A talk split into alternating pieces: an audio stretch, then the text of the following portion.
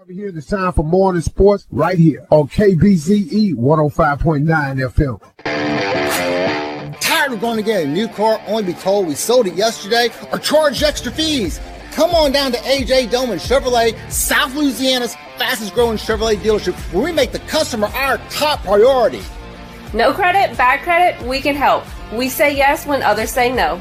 Come do business with a company that'll be here today and tomorrow. AJ Doman Chevrolet, serving the area for 38 years at the foot of the Morgan City Bridge in Berwick. Monday was the 11th day of training camp practice for the New Orleans Saints. Here are some of the key observations from Monday's practice. The kicker battle continues to be a key focus in training camp this year. Here are some of the total numbers through 11 days of practice so far. Veteran kicker Wil Lutz has made 34 kicks on 37 attempts after making all 8 of his kicks on Sunday.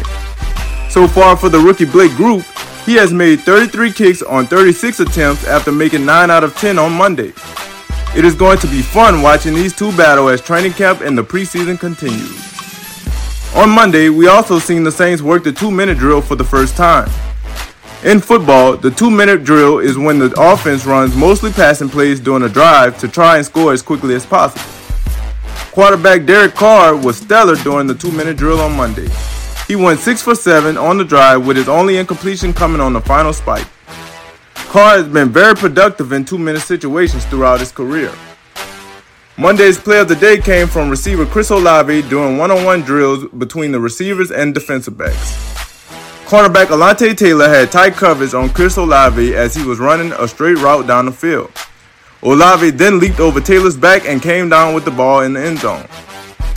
In other news, the Saints had free agents Kareem Hunt and Anthony Barr in for visits on Monday. Coach Dennis Allen also said he expects to play the starters in the team's first preseason game on Sunday. Reporting for KBZE 105.9 FM Sports, I'm John Colar.